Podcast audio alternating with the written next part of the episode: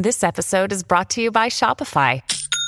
Forget the frustration of picking commerce platforms when you switch your business to Shopify, the global commerce platform that supercharges your selling wherever you sell. With Shopify, you'll harness the same intuitive features, trusted apps, and powerful analytics used by the world's leading brands. Sign up today for your $1 per month trial period at shopify.com slash tech, all lowercase. That's shopify.com slash tech. Buona giornata e buon venerdì, siamo al primo dicembre, anche la giornata mondiale contro l'AIDS si riparte da Threads.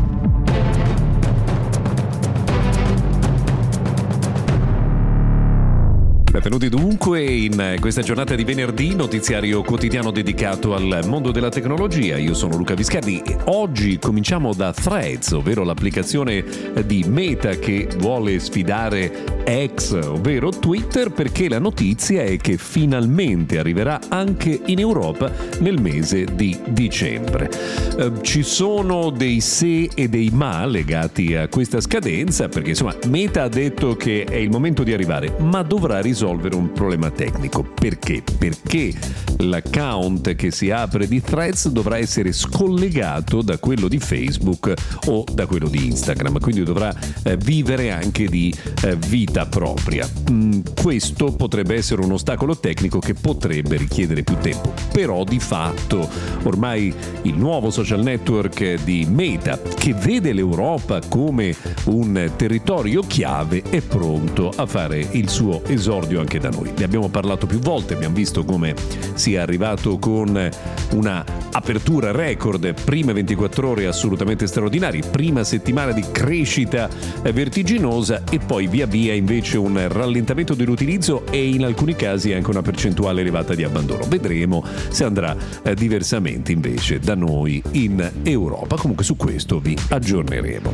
Peraltro, proprio mentre Meta annuncia l'arrivo in Europa della sua piattaforma Threads, Elon Musk torna sulla bocca di tutti per un altro segno di follia, perché ieri praticamente ha mandato a quel paese i suoi eh, grandi investitori pubblicitari, come ad esempio Disney, usando termini non proprio così morbidi come quelli che stiamo eh, usando noi, salvo poi fare marcia indietro dicendo che insomma, eh, Twitter non ha possibilità di sopravvivenza senza i grandi investitori. Vedremo se riuscirà insomma, a fare pace con se stesso e anche con coloro che eh, dovrebbero eh, dare soldi alla piattaforma X, quella che conoscevamo tutti come Twitter.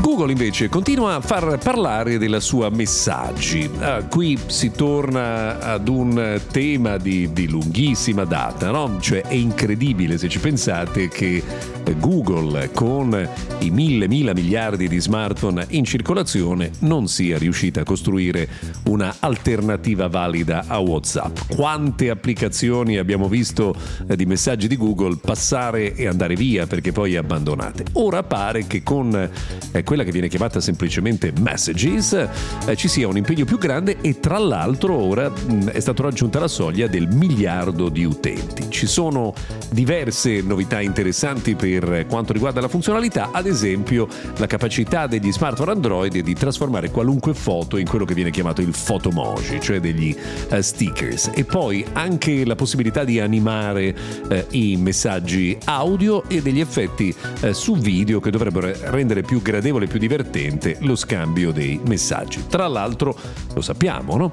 Nel 2024 Apple aderirà a questo standard e questo rende ancora più eh, interessante eh, Messages che mm, dovrebbe continuare a crescere e tra l'altro diventare una vera competitor di WhatsApp. Vedremo se ce la farà.